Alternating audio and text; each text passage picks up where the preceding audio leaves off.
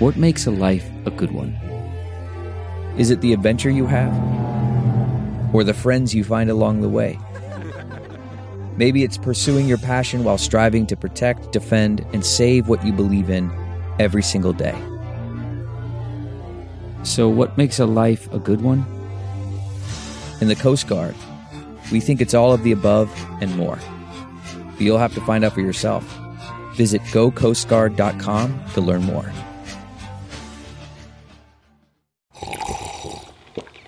That's not just the sound of that first sip of Morning Joe. It's the sound of someone shopping for a car on Carvana from the comfort of home. That's a good blend. It's time to take it easy, like answering some easy questions to get pre-qualified for a car in minutes. Talk about starting the morning right. Just like customizing your terms so your car fits your budget. Visit Carvana.com or download the app to experience car shopping the way it should be. Convenient, comfortable. Ah. The following podcast is a Dear Media production. Hi, friends, and welcome to the Papaya Podcast. I'm your hostess, trying her mostest, Sarah Nicole, and each week I'm going to be dishing out some sweetness mixed in with some seeds of wisdom or something like that. So get ready to get inspired, get candid, get real, because we are all in this digital space together.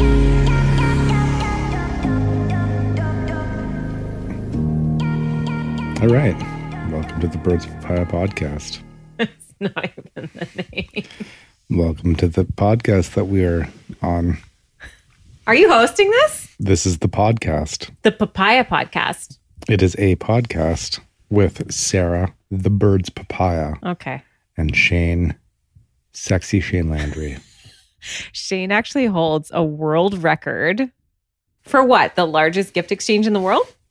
Not individually, but a part of it, yes. And on his plaque that is hanging upstairs in his office, he decided to register his name for the Guinness World Records as Sexy Shane Lynn.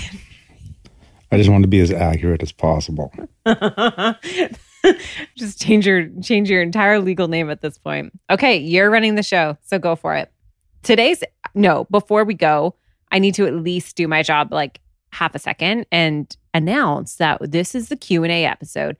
I went into my Instagram stories and I said, ask us anything. And I collected the best questions and the most common questions, curated a little list that is in Shane's hand. All right. Wait, are we going to just go right into questions? You want to give a quick update on how you're doing? I'm great. Yeah? That's it? Anything new and exciting happen in your life lately? Nope. All right, go ahead. Go for the questions. That's what we're doing. All right, the first question's for you. Would you ever go beardless again? Vagina beard. That's a presumptuous question. Well, I am beardless. I always have been. Well, since the girls at Baskin-Robbins and we all decided that we would all go vagina beardless together. I don't know why that was such a thing. And now I find... It's interesting how like trends change and stuff, because now when I see people discussing or sharing pubic hair, I think it's actually really beautiful and cool that people are kind of taking that back a little bit. But the question is truly for you, and would you ever go beardless again? Yes, in an emergency situation, I would. You would? Yeah, like if there was like an imminent bio warfare attack where I needed to wear a mask. I would shave my beard so that I could probably wear a gas mask. Oh, a gas mask. I was going to say, like, are you just describing this last year? Because there was a moment at the beginning of the pandemic when people were like, it's dangerous to have a beard. It's bad for you. And some people actually shaved them off. May or may not be Scott Deckers. You could have just fashioned your beard into a mask and had a permanent... You have a beard mask. Fixture. Yeah, that's true. Okay, so the answer is yes, you would if you absolutely needed to, but not a preferential choice. I'm sorry, the dog's being disgusting. Beta, stop. Maybe we should turn down the volume. I think it's fine. Keep going. Okay, so yes, I would shave my beard in an emergency situation. What about by choice? Do you ever feel like you would like to see your face again in that way? Do I feel like I would like to have to add an extra amount of manicuring to my face every day, no, I don't feel like that at all. Okay, great. I'd much prefer not to have to do anything in the morning and on my face. I mean, I wash it, but you know what I mean. Okay. Okay, one thing we would change about each other, non-physical, if we could. So I'm going to go with... Oh, no. No, this is easy for me. I know it's easy for you. That's going to make it hard for me. So if it's non-physical, I'm going supernatural. No. It has to be within reality. No, it doesn't. The only parameters set are non-physical. Okay, but the question's more like, I wish you wouldn't do this, or I wish you wouldn't. Well, like something that currently exists about us that we would change. But technically that's physical because everything is tied back to physics, right? Your brain chemistry and your actions are all tied back to how your brain functions. That's all physical. So we really can't go there based on the parameter set. Okay, well, let's move that goalpost a little. Let's change the parameters of the question and let's ask what we believe has been intentionally asked, which is, what is something you would change about me that I currently am or do right now that is not physical? I don't think that's true to the question. Then I think we're just changing the question that someone asked out of their heart. And I think they want to know supernaturally what I would change about you. Okay, go ahead. I'm going to answer this the way that I perceived it to be asked, but you go ahead. Okay. I think telepathy. You wish that I had that I could? Just broadly telepathy. Okay. I'm not going to get down to it, but convenience. Okay. I think that I would, this is so selfish. So I'm going to say that I don't want this to be like I rag on you at all. So I honestly want to change one thing, and I want you to stay awake a little longer when you go to bed. I know that's selfish, and I know that, and I acknowledge it. I see it to be true. However, when we go to bed, you just fall asleep. You just... That's what bed's for, though. But I like to stay up. I like to have a few moments together. I like to have some time. And I guess it's hard for me that we go to bed and I just want to go to bed to like be comfortable and to wind down. And you just fall asleep. I think I have a compromise. We get an extra room, okay? And we have something that's between a chair and a bed. We both sit/lay there before we go to bed. And that is our awake time before bed. It's kind of like a lounge or like a lobby. It's a sleep lobby. We just got an adjustable bed though, so No. I want to be in bed. I just don't want you to fall asleep so fast. I don't want a sleep lobby. I just want... No, we need a sleep lobby. I want you to take a little... You got to separate. The question was something that I would change that was not physical about you. I don't care about the physics, the physical about you and my decision, and I will not be argued against. I'm not disagreeing. I'm saying we need a sleep lobby. I'm saying I just want you to... I want to change that about you. I want to make sure that you... We have that little mud room. What if we turn that into like a chaise? No, it doesn't change the fact that if we go on a vacation, you fall asleep the second you lay down and I'm awake by myself. We ask for a cot, and the cot is the sleep lobby. We put it in the lobby of the hotel room. I mean, maybe not right in the lobby because people would be looking at us weird, but you know what I'm saying. Okay, well, next question. Maybe the shoe area. The shoe area? No, next question. You won't take this seriously. These people are asking you genuine questions. Okay, if I was going to change one thing about you that was serious, it would be you would finish things that you start. What have I not finished? So, for example, you started putting out the garbage yesterday. I did? Yeah. You got, and like, you're like the boxes, all the packages you got. Yeah. And you did 90% of it. And then the 10% of the boxes were left at the garage, in the garage door. I also do that with laundry, to be fair. Like, I put it in the washer, then put it in the dryer, and then it lives there. Yeah, that was an example. It wasn't meant to be exhaustive. Okay. Yeah. Okay, like, that's fair. I would just like you to finish with, like, dishes. I also do that with dishes because I like to leave all of the cutlery soaking in the sink and then walk away. Yeah. So, finishing, What'd you start? Okay, finishing what I start. That's a great answer. Mm.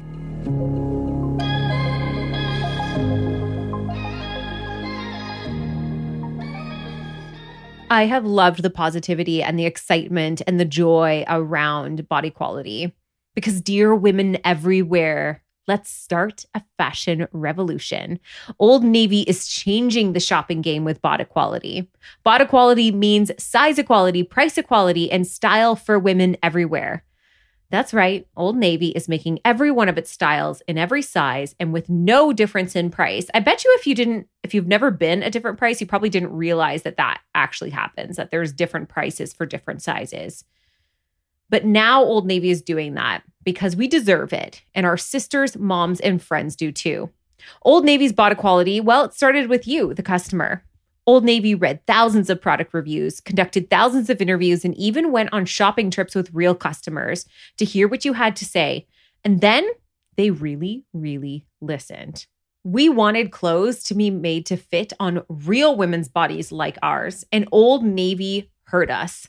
They spend years listening, studying, modeling, testing, refining, and perfecting so that you and women everywhere can have amazing fashion that celebrates each of us as we are.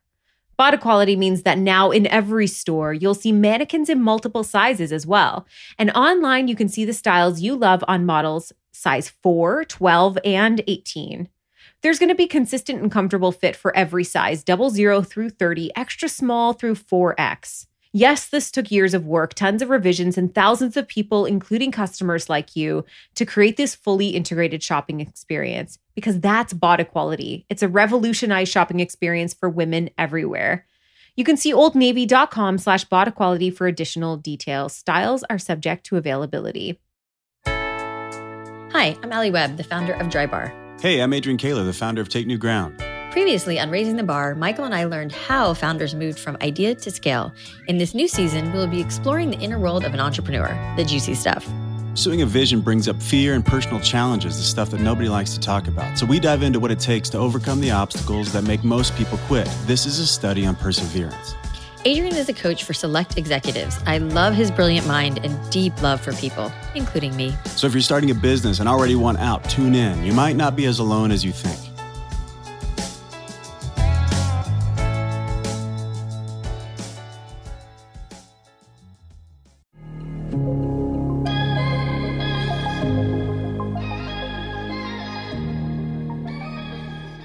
Okay, let's go to the next question. Okay, next question. This is not a question. It's a statement? It says finding love as a single mom / dating a single mom. That's not a question. That's like a topic. It's like a category. Okay, let's discuss it. Okay. For me, it's like I'll say I had one very clear thing that was big for me was that I didn't want to be with somebody who was looking to start a family or that didn't want. There's 3 categories when you're dating and you have kids already. It's you either have somebody who wants to start a family and have kids, which at that time I wasn't open to doing or I wasn't sure. 2, you find someone who doesn't like kids or like doesn't want them at all, which is like, okay, that's not going to happen. And the 3rd is somebody who could go either way, that they're open to having kids, but they're also not, like they're also happy to have your kids, right? So does that make sense? Like the 3 categories? For me, I needed somebody who was good with having kids and didn't need me to fulfill them having like, or starting potentially their own family, because I wasn't sure I was open to that. So for me, that was it felt like a tough criteria, and I was very good with like, maybe I'll casually date, but I don't think that I'm going to have a serious person because I'm very protective of, the family that I've formed with my children. And we are a family. There is no, unless it's like the perfect scenario. But have you dated a single mom before? But I didn't, at no point did I say I wouldn't. Mm. Right? It's literally... No, it's okay. I just couldn't hear you, so I pushed the microphone closer to you. It's literally, I just, I didn't close any doors. Mm-hmm. But, for me, there was no rules to dating. It was basically like, I want to date someone. Yeah. I want to find someone that I want to be with the rest of my life. Mm-hmm. So like, why, you know, why limit your possibilities? But let's come into the scenario of girl meets boy, you meet me, and the hop and a skip later, you're aware that I'm a mom. We had talked about my kids. We were very aware of that. You had even met them in a casual setting before. But the reality of actually dating somebody with kids, did that feel bigger, or like you had to somehow be more serious in it or not based on that condition of circumstance? Like, obviously, I felt like there's additional things to consider. I couldn't like mess around. Like, you know, there's the point at which you meet kids where all of a sudden things have changed, right? Like that's this, you know, back in the day, people would say like when you meet someone's parents, it means it's become serious. When you meet someone's kids, it's serious, right? Like it's, yeah, like that's life-changing to the kids if you suddenly disappear out of their lives. So, you know, I was aware of that, you know. I remember you at one point, not stressing, but you had brought up the fact that you had learned, which was very sweet. You were reading up about it because you were reading up about, you know, potentially being an additional parent role in their lives. And you were like, I want to take this seriously, because you had learned that, or just, I guess the reality of it hitting that if we were to break up, they lose relationship with you. Whereas when two parents split, they still, in many cases, obviously this is nuanced, have both parents still at play in their life. But when a relationship ends with a subsequent relationship, that you might completely be out of their lives forever. But I feel like for you, and this is like, I know I have a better memory than you, so I'm not trying to tell the story for you, but if you can pull back on the reality that you actually started having, quote unquote, dating the kids in a way. You actually started spending time with them, not just it being, oh, I'm dating this woman and we have these kids to bring along. You actually started to spend time with them. I remember because you brought over a computer so you could play Minecraft with Maya. You started playing video games with Boden. Selfishly, yes. And you took Gemma on I remember you took Gemma to a movie that she wanted to see. You started doing all of these things with them. Was that like an intentional thing? Like, I want to get to know them one-on-one. I'm dating this person with kids.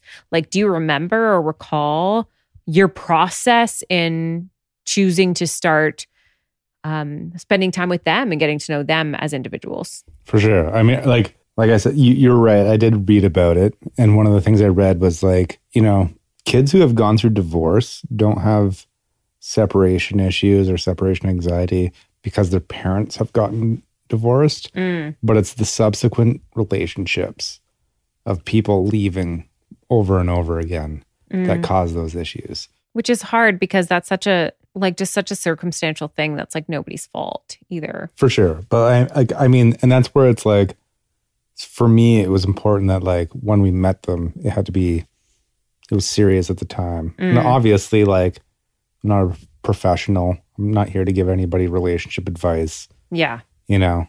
That's a great disclaimer. I like, you know, people, you can ask someone who's won the lottery what numbers they use to win the lottery. That doesn't mean it's going to make you win the lottery. This is just my experience. Yeah. I thought like it mattered.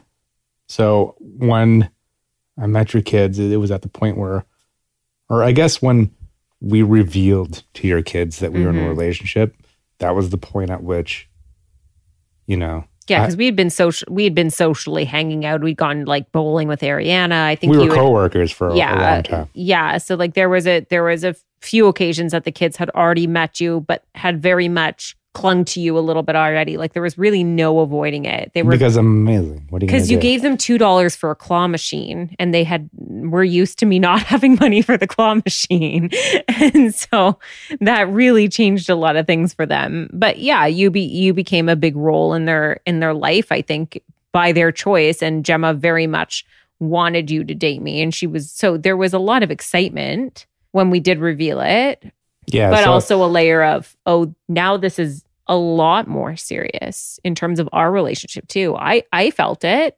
I felt like this And I think maybe coming out of like a divorce scenario, it did feel like I didn't want to make a mistake again. It's really hard to trust yourself when you've made the, I don't want to say wrong choice because I had really great kids out of it, but you've made choices that didn't work out. It can be really hard to trust your decision-making when you've made potentially wrong decisions in the past. So I remember that time. Do you remember what you said to me, I think, when you noticed that me stressing out a little bit? No, I don't even know. Like I've seen you stressed out a million times. I didn't know which instance you're talking about.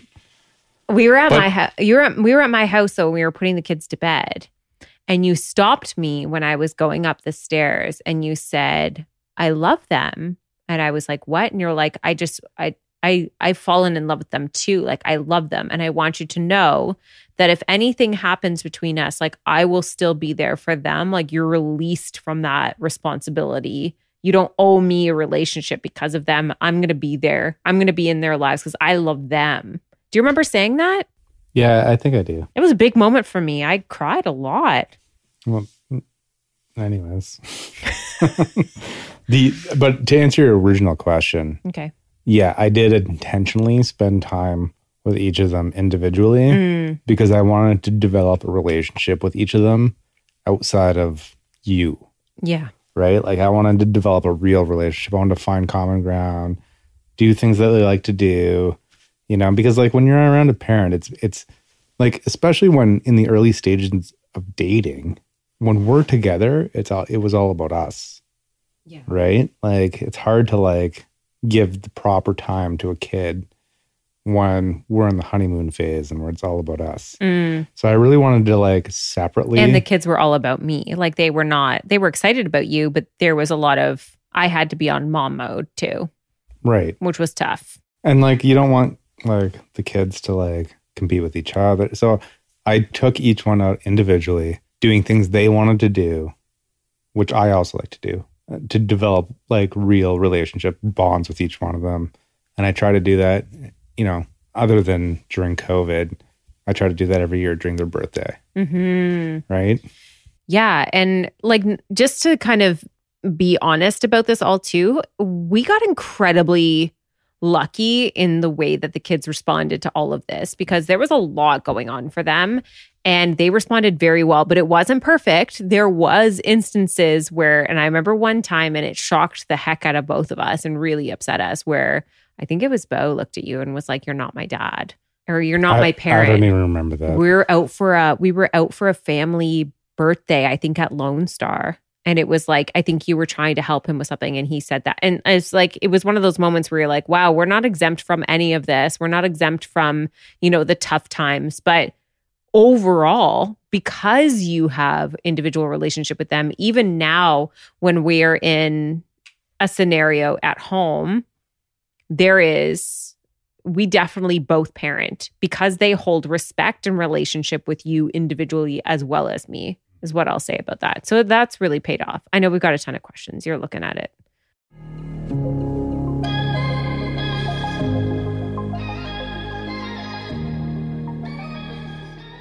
Everyone needs an escape, but maybe those are hard to come by right now. Enter Dipsea, where you can get lost in a world where good things happen and where your pleasure is the only priority. Dipsea is this really super cool audio app and it's full of short, sexy stories and they're completely designed to turn you on. But each of the Dipsea stories, they are audio stories that feature characters that actually feel like real people and immersive scenarios. So you feel like you're right there in the scenario itself. You can listen to stories about hooking up with your hometown crush, you maybe never made a move on, or that coworker you've always had a little thing for, or maybe a story that puts you in bed with someone who's telling you exactly what they'd like to do to you.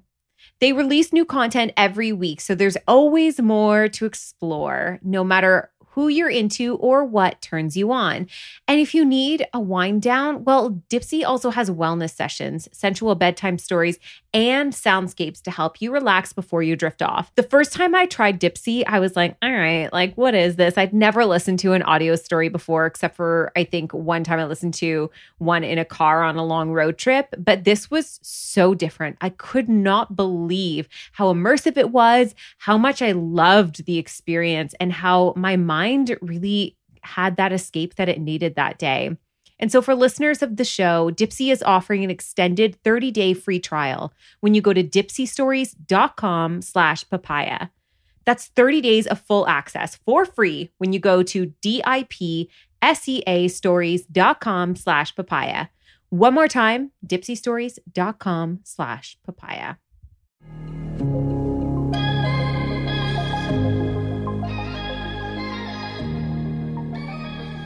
All right, let's go to the next one. Okay. How sex is now. VS before. Versus before. We kind of touched on this last time. And how we feel about toys. Oh, yeah, that's a great question. We kind of talked a little bit about how sex is now versus before. And I think you noted, which it still shocks me, that it feels different time versus time, not so much before baby, after baby, hasn't been all that different. Yep, physically. I would say physically it's not much different. For me, it was a little different at first, but now it's getting better. Yeah, physically it wasn't much different. Frequency, it's probably less frequent due to the fact that there's a baby.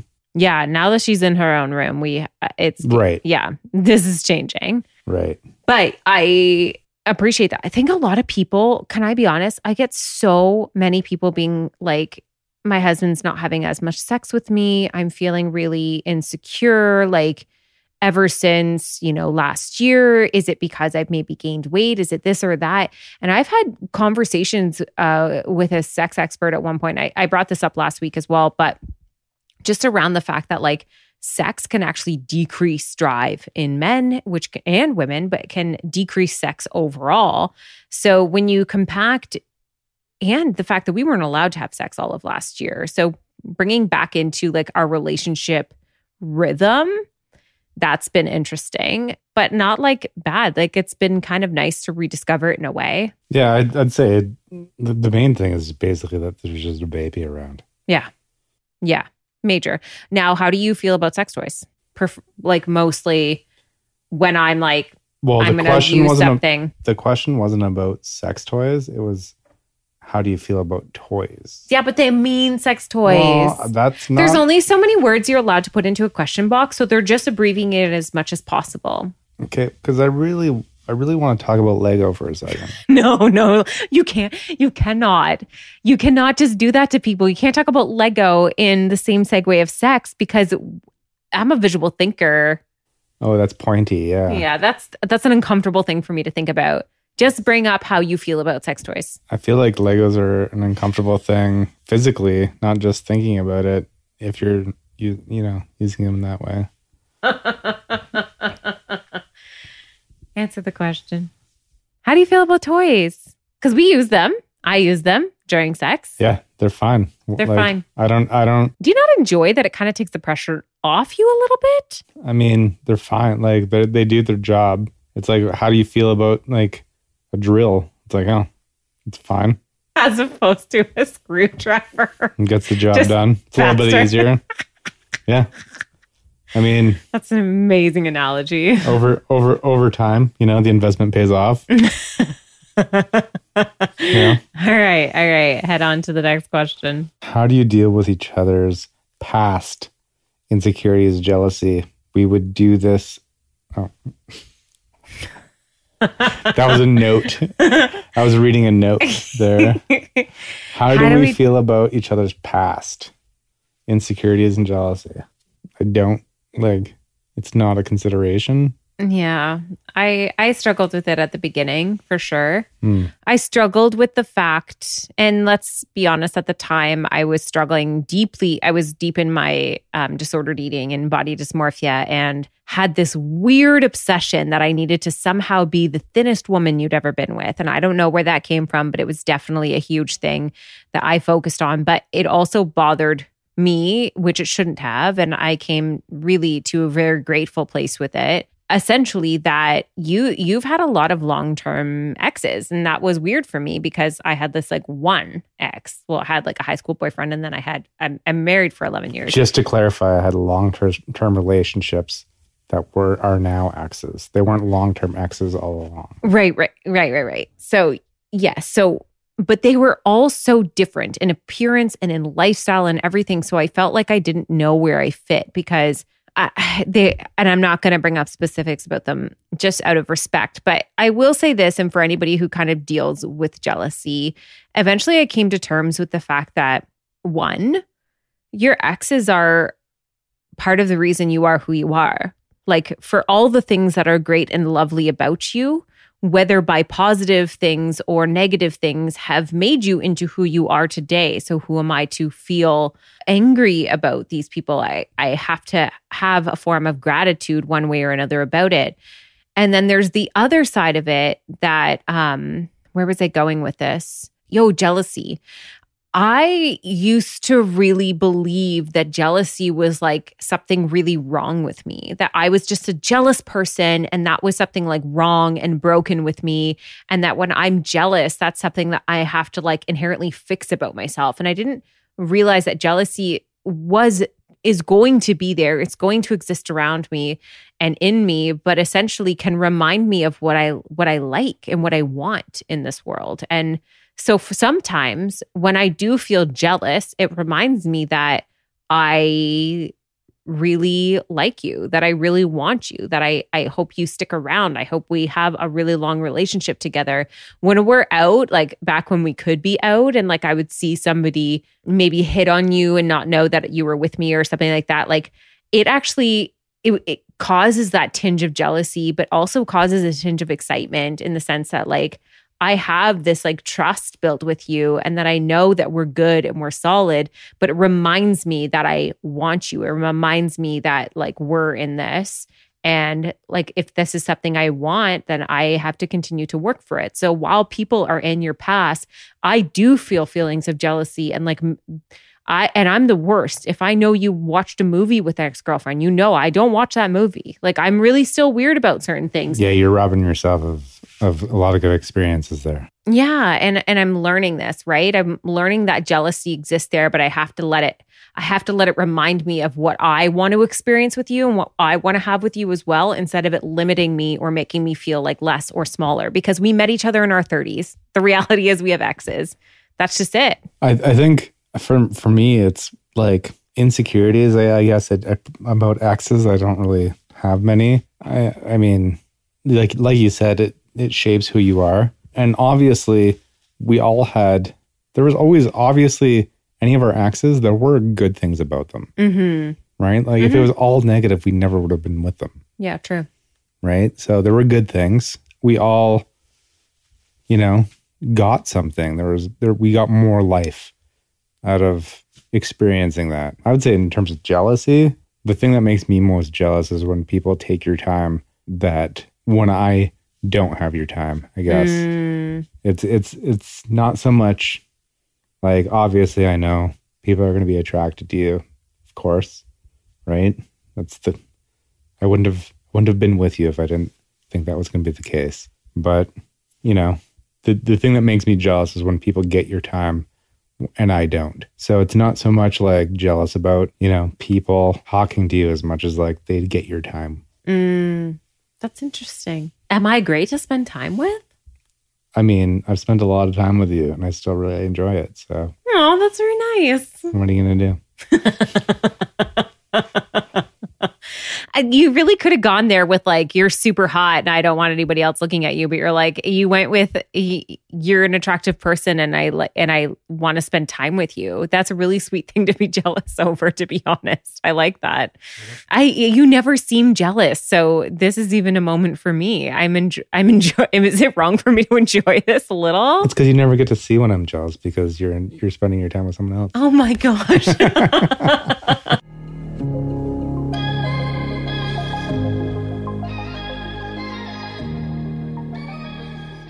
This podcast would not be possible without our sponsors. Each and every week, we have a few amazing brands to share with you that are here to support us and this show. So thank you so much for your time in listening to these ads today.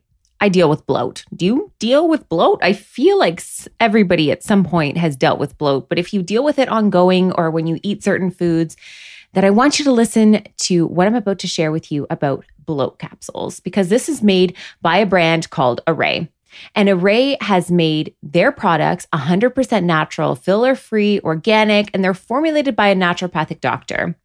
Their products work in under an hour, so you actually feel the results. I've been using the bloat capsules for 2 years now, maybe more. They were an essential for me when I was traveling. I found when I was sitting on airplanes and eating, food on the go, I was getting really, really bloated and very, very uncomfortable. It kind of ruined days sometimes. So I started bringing them with me wherever I went. And the blow capsules, well, they're really versatile because they can be taken at any time. Whether you've had a plant-based meal or something heavier like pizza or pasta, it optimizes digestion with the use of 5 herbs and fruit-based digestive enzymes. And it's completely laxative-free, so you don't have to go running to the bathroom. Not only that, but they worked with an eating disorder specialist to formulate the products. And they were very intentional about creating products that would give people relief from digestive issues without the possibility of using it for weight loss purposes. Because of this, they're an extremely body-positive brand and believe that every size and shape is beautiful, but that no one should have any type of discomfort after meals. Right now, you can go to arrae.com and use code PAPAYA at checkout for 10% off a one-time purchase or 25% off your first month on subscription. That's Arrae. I'm going to spell it out, ARRAE.com, and use code PAPAYA for 10% off a one-time purchase or 25% off your first month on subscription.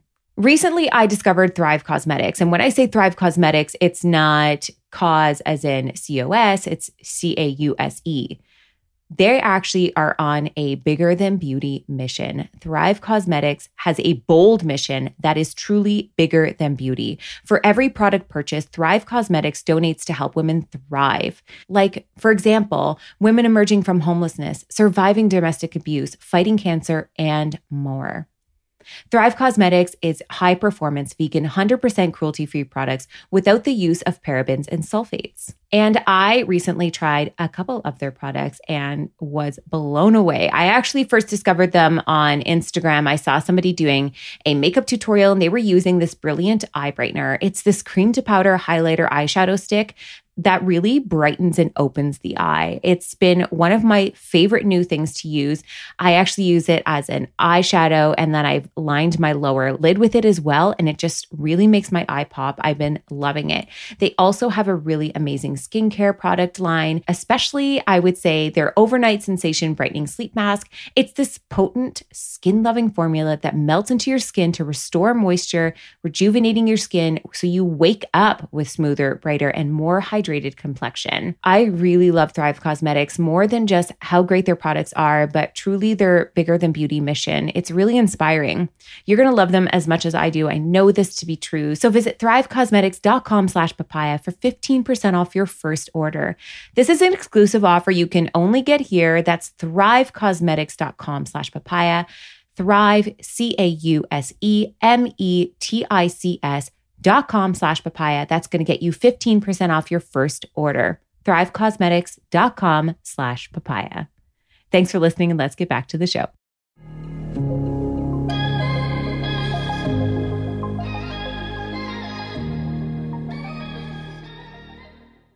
All right, next question. What time are we at? Yeah, next question.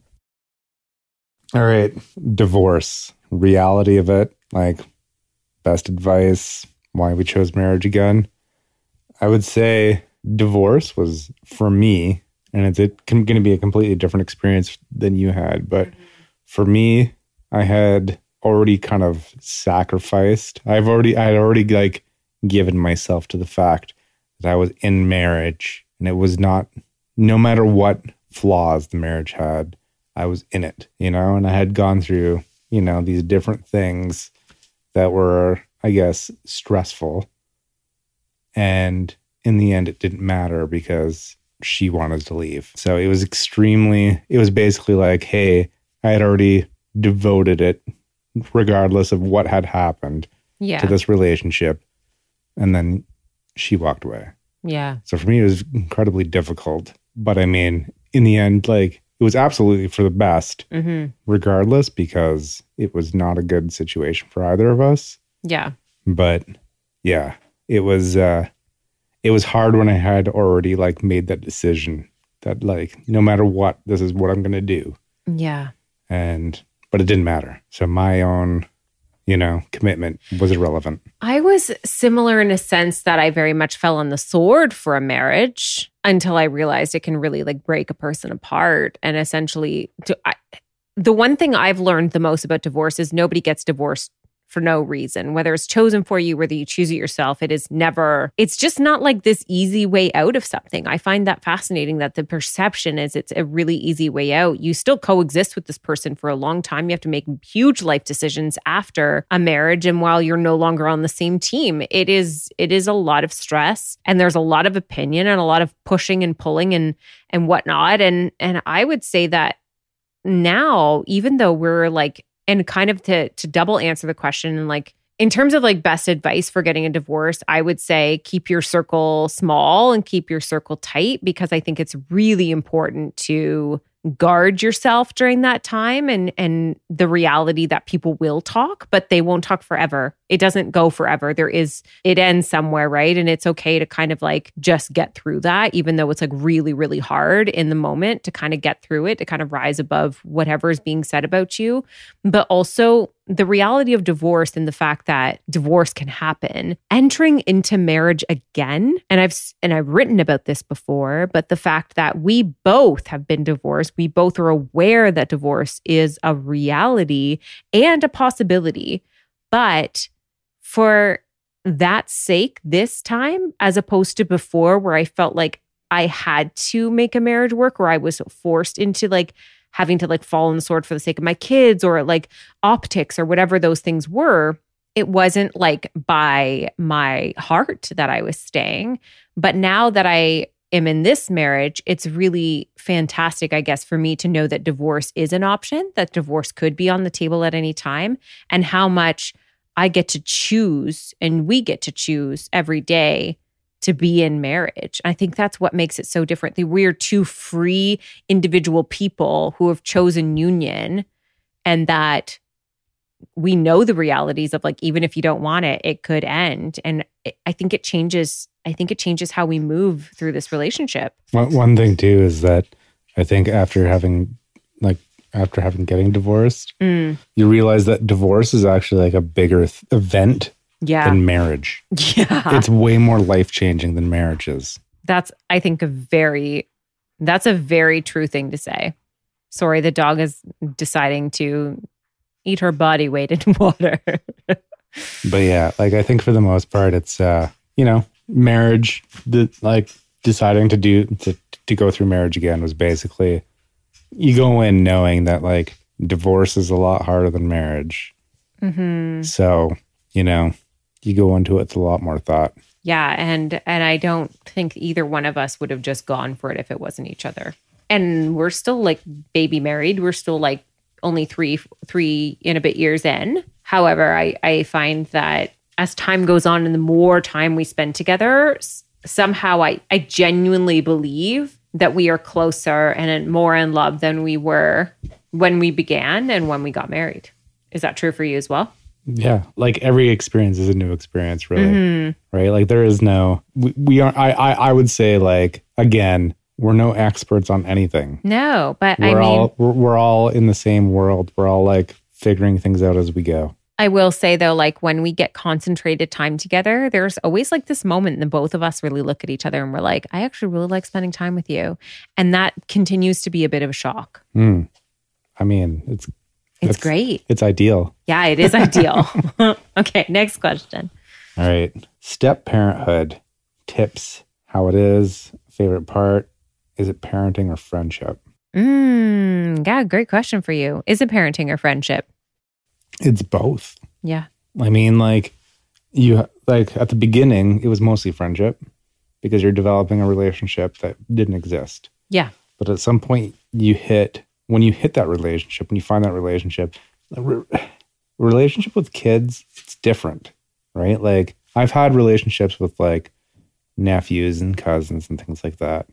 And it's different than it is with even stepchildren, right? At some point, you love them in a different way than you love a nephew or a cousin, or, you hit a point where it is different. And that's the point when it switches from friendship to parenting, right? Because all of a sudden, you know that you affect them. You affect their lives. You affect their futures, right? You are going to be a positive or negative influence on their life. Yeah. So, it is step parenting, I think, from my experience again, it's both. It starts off as friendship.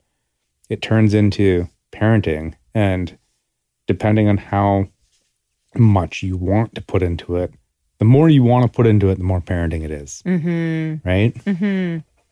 And I'll say, like, as the parent, at first I felt a lot of responsibility. Like, if one of them had like a meltdown, I felt so uncomfortable and like I had to fix the situation to make you more comfortable or for it to be easier on our relationship, because I worried about those things, like when it got stressful or whatever. But ultimately, like, as that relationship grew, now I genuinely don't feel differently between how I would maybe speak with you about parenting or relationship with Lemmy, who is our shared blood baby, versus like the rest of the kids who are biologically mine and your stepchildren. Like, they all coexist at the same level of how we parent in terms of shared responsibility and everything, right? Like, there is no, oh, they're your kids. It's my problem. Like, it's my, no, I shouldn't say problem. It's my responsibility, or like it's my problems to solve when they arise. For you don't treat it like that. We've never treated it like that until, like, once we came into marriage, especially, and we coexisted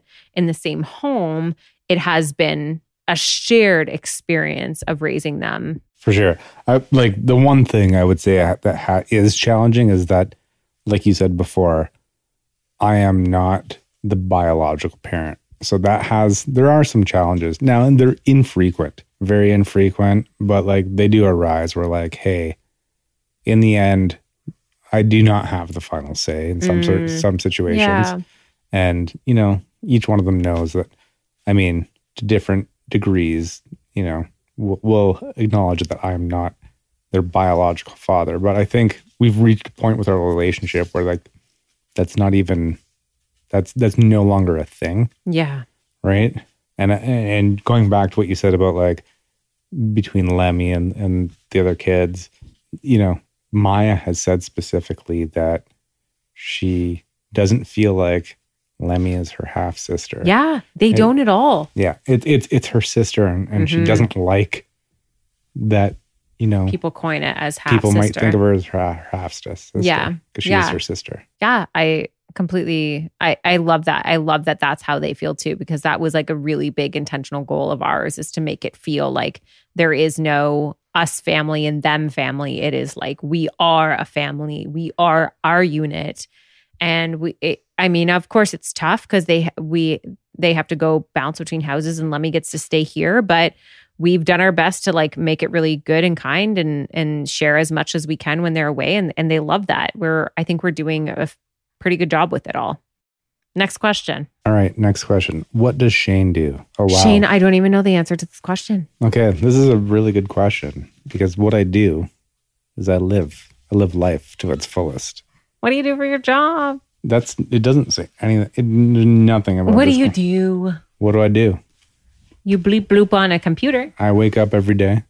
And you go... I open the curtains. I look at the sunrise. No, you don't. I've never seen you fucking do that. I whistle a tune. No, you don't. You know? You lay in bed and scroll Reddit maybe for 45 minutes. That's part of it. Fart yourself awake and then head to the bathroom.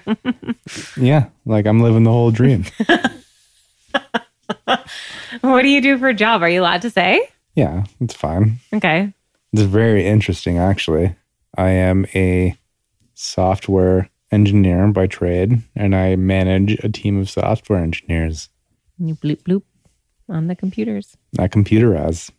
I compute. I'm a computer scientist. I'm a scientist. You're not a scientist. No, like let's just break it down. Let's generalize as much as possible. I'm a scientist. Okay. Okay? Next question. I'm going to put on my lap coat and read the next question. I don't want to hear the rest of the answer of this one. Trust. How do we have it? How do we build it? I mean... I don't know. I don't know. This is a question I do not think we're qualified to answer. This is like a question for like a you know, a counselor. Like a, yeah, but I will say that in our building of trust, that we have made a focus to make sure that we live independent lifestyles, build trust, even that when there is not mistrust, but potentially insecure feelings along the way, that we both openly create enough trust that we can have independent lifestyles of each other. In the sense that you may, or like I may feel insecure about something. I don't even know what the scenario is. I feel like we haven't left the house in years. But if those feelings of insecurity come up, that we haven't stopped the other person from living, we talk out and create trust. Why is the dog literally a disaster today?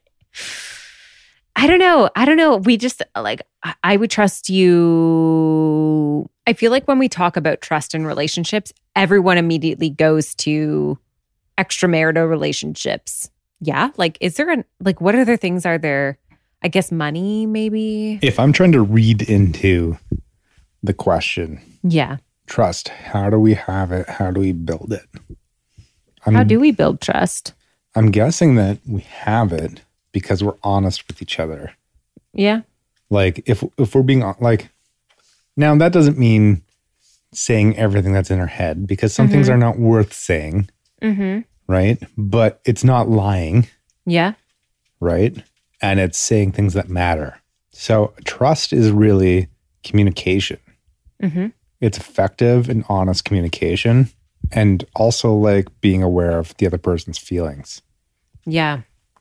And I'll also say that like our trust for me has been like incredibly important, because I do have like male friends. I travel for work, and you've always like allowed me to share those stories without it feeling like. By male friends, do you mean friends that you only contact via mail?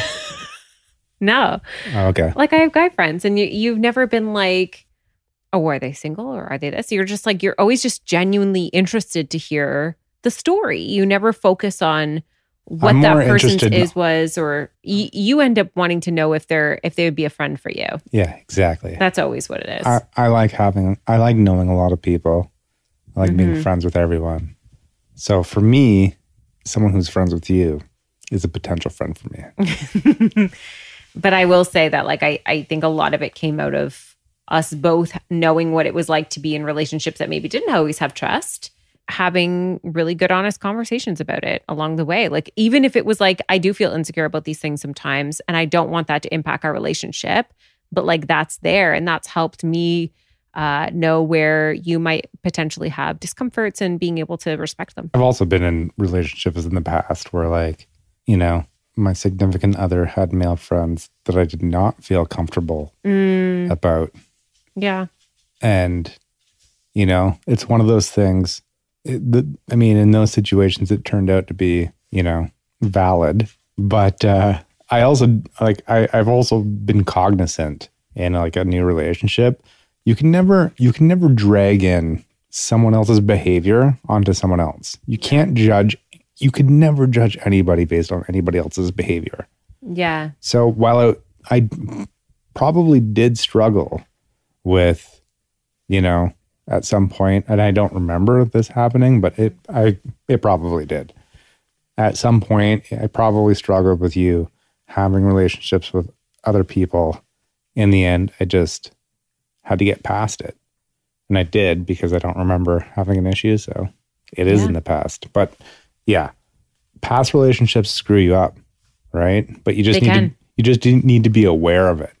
And you need to say, I'm not going to apply this, and that's hard to do. It's hard to take something that you've learned, right, and not apply it to something new. But you have to just look past things that are behavioral things that you've had in past relationships, and not apply them to, you know, new relationships. Yeah, I think that's a very good answer to that. Do we have more questions? Yeah. Okay. Our biggest turn-ons. I know what mine is. Okay. My biggest turn on is when you get your voice like super gravelly, and when you do something, it often happens when you like have had a cigar, or if you are a little bit tired, it happens. Your voice gets really, really good. A lot of bit tired. I'll tell you what, like every once in a while, there's like a moment and I get a glimpse of it where I get to witness you with other people. And that is actually my biggest turn on. When we were coworkers, it was scandalous. It was a little scandalous. But I could see clear into the boardroom, and you would always be in these meetings that I was never privy to because I wasn't, you were management, and that sounds really scandalous. I didn't work under you at all. Until later. But you would be standing in the boardroom and like explaining something, and I would just watch you and be so mesmerized, and it would really like, when you're passionate about something, it always turns me on. Like, this even sounds weird, but like when I see you around friends or family and the way that you move through rooms really is attractive to me. And that's usually the nights that I'm like, I'll like say something in your ear, like we need to like get home or whatever. Cause I really love those moments. I love the moments where I get to like watch you and not just like be around you. It's not even like a moment. It's not like when you kiss my neck. I don't want to even say that. It's like literally watching you move through rooms and be you is usually what turns me on. Well, I have been walking since I was 1 year old, so I got a lot of practice. Oh my gosh, I don't even know the answer to this. What's your biggest turn on? It's tough for me because it's like, do I even know? I like a lot of things. You know what I think it is? What? I think it's being surprised. Like I think for me a big turn on is the unexpected. Because like even if it's not like, there's been situations where like even if it's not something I'm necessarily into, the fact that, you know, wait, what are you talking about? I'm not going to talk about it. But the fact that you're bringing it up is like, okay. Oh yeah, all right, there we go. This is, yeah, I'm going to do it just because you just said that, and that's like, it's crazy to me. You know? Okay. So unexpected things. Yeah. You know, like surprise birthday parties, boom, boner.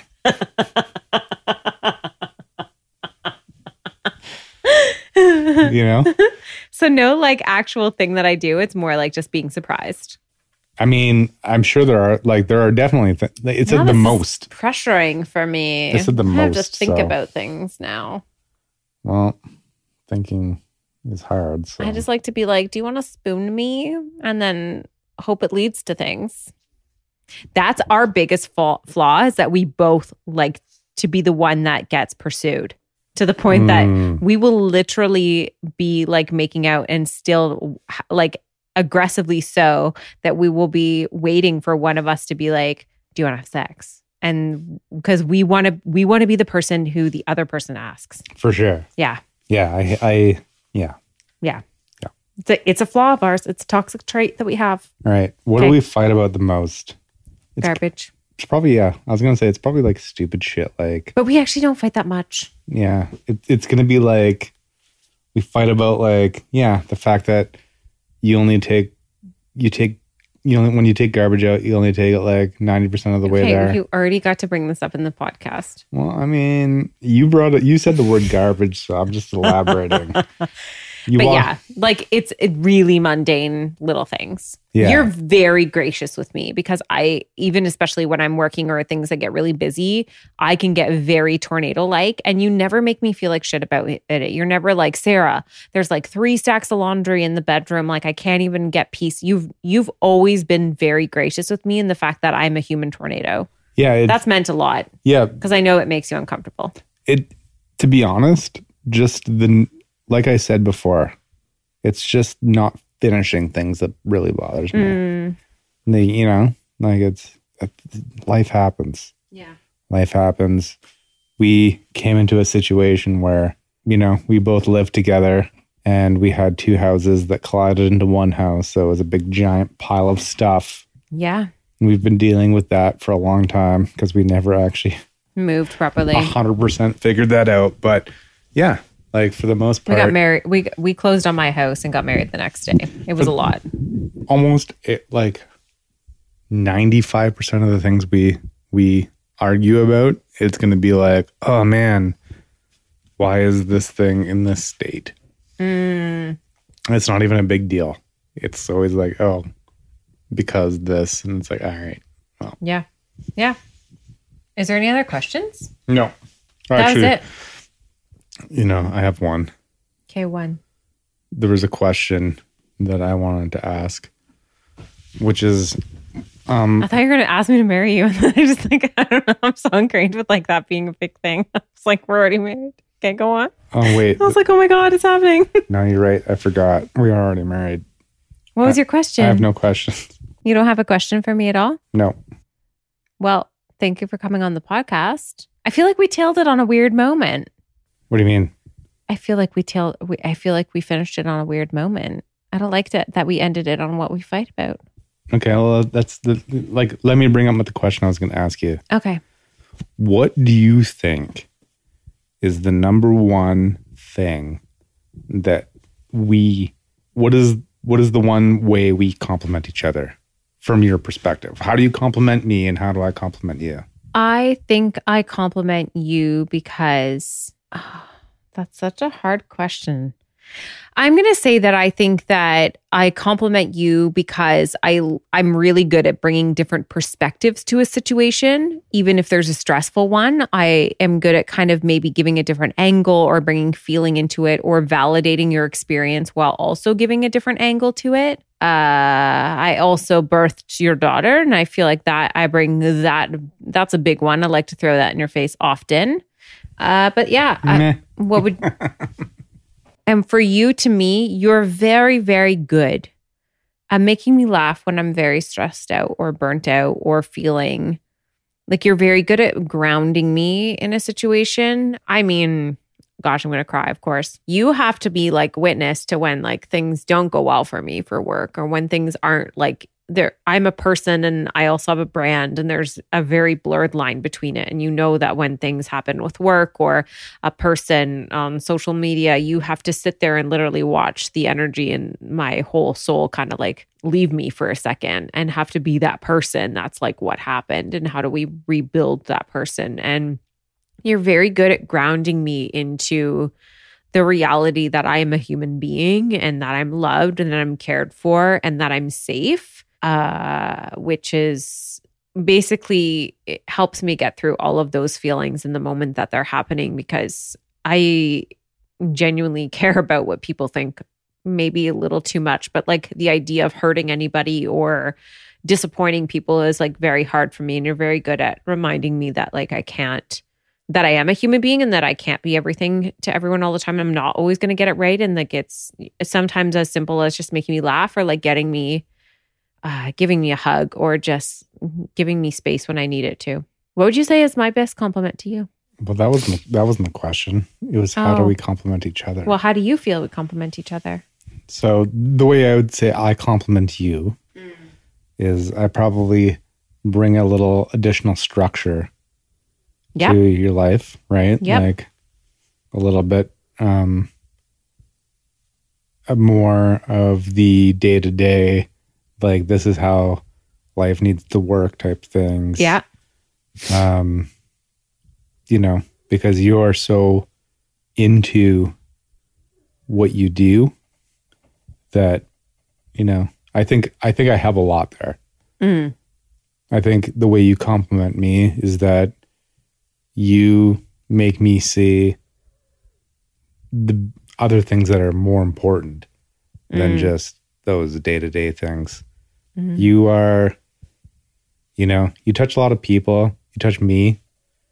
I think you give me extra life. That's very sweet. I love you. I love you. Thanks for doing this with me. I mean, thanks you for doing this with me because we're both like every time we podcast, we cry. It's such a disaster. Just for the record, I did not cry. A liar. Oh gosh, thank you all first of all for listening if you made it this far, and second for submitting your questions and wanting to hear more about us. I always find it fascinating what people are curious to know about us, and the fact that you care to hear about our lives is such a special thing and really does it's so lovely to have a partner that's open to sharing these things too. So thanks for listening, and weird note to end on, but we'll see you next week. Well, friends, thank you so much for tuning in and listening to today's episode. For more information on this episode, check out the show notes or find us on Instagram at The Papaya Podcast. And if you loved what you just listened to or know somebody who would, please share it. Simply screenshot today's episode in the podcast app and share it to your Instagram stories, and don't forget to tag us. Last but not least, if you'd like to lend your personal support to the podcast, take a moment and leave a review on iTunes. We would be oh so grateful. Tune in next week for a fresh new episode of the Papaya Podcast, and we'll see you then.